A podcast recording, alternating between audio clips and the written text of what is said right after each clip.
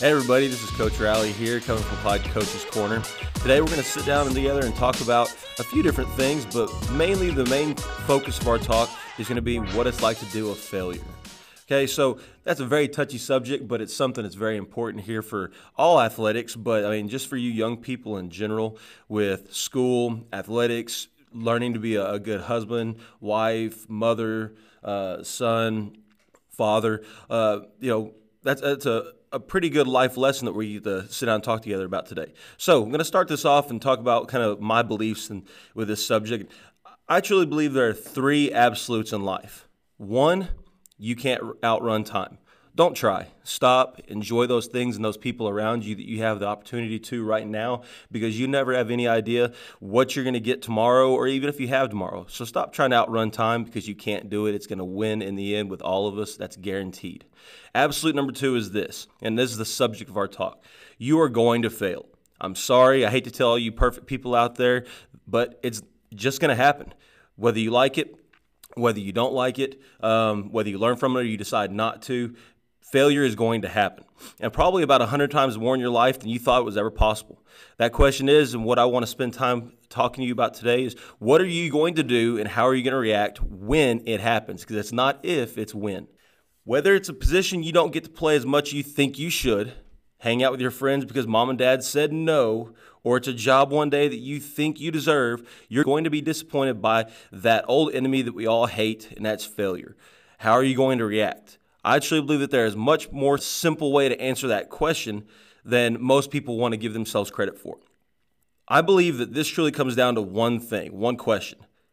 Don't ask why.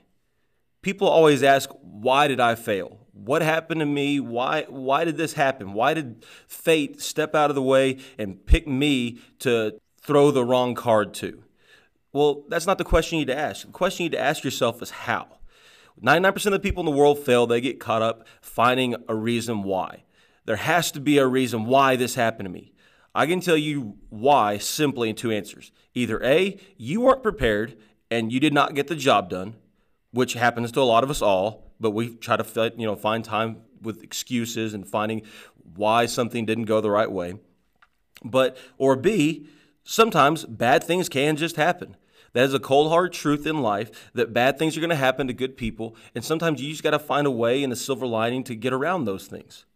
When things don't go your way, don't fixate on why it happened. Find the how it happened. How did I get beat in this game? How did this person beat me out for this job? People who look for the whys in life, they find excuses. Reason for that being, you can't always find the why in a situation, but you can find the how in almost every situation and how that happened. If you can find the how in a situation, that means you find the means and the way to overcome that situation in the future. This is why I love sports.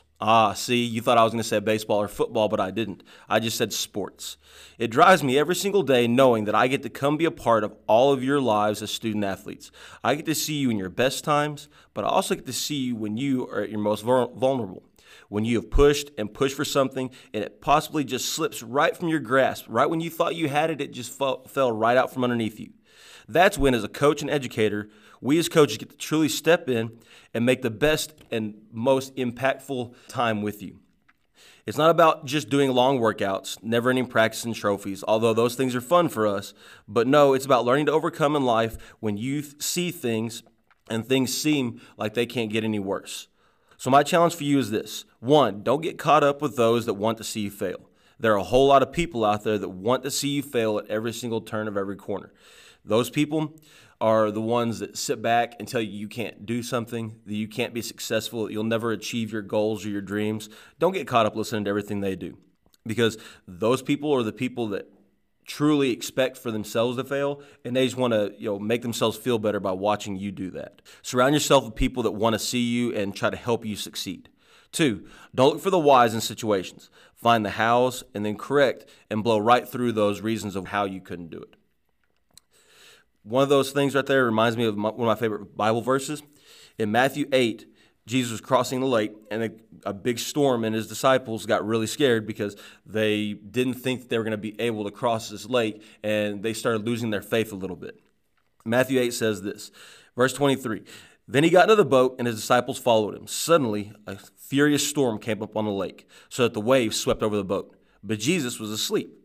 The disciples went and woke him, saying, "Lord, save us, we're going to drown." He replied, "You of little faith, why are you so afraid?" Then he got up and rebuked the winds and the waves, and it was completely calm. The men were amazed and asked, "What kind of man is this? Even the winds and the waves obey him." Be like Jesus. When a storm comes and no one thinks you can survive, no one thinks you can overcome, remind those around you that it's not the storm they need to be afraid of, it's you, because you are the real storm. In closing, remember these absolutes, and I'm going to get to number 3 right now. Number 1, don't try and outrun time. Enjoy your time on earth. Enjoy those around you. Enjoy the people around you that God has placed there to help you and help you be successful, and embrace those around you. 2, you're going to fail. Don't run from it. Don't try to hide from it. Learn from it, embrace it, and adapt to it so that way you can be successful in the future. 3, I didn't forget it. Here's number 3. It's simply this. Remember, no matter how bad it is outside, no matter what's going on around you, in your head, in your everyday life, at your home life, at school, somebody out there does love you. You may not hear it, you may not see it, or you may not even feel it at the moment, but someone probably closer to you and someone you don't even realize cares more about you than you'll ever know. Why do you think all these silly coaches and teachers are up here recording themselves talk on videos and on podcasts, doing assignments online? These people up here spend a lot of their life, devoted to you and loving on you. So when you think things are not going well and that things can't get any worse, remember that somebody out there does love you. And remember to stop and love yourself. I'm Coach Rowley signing off. Thanks for listening. Now go out there into the world and be that storm.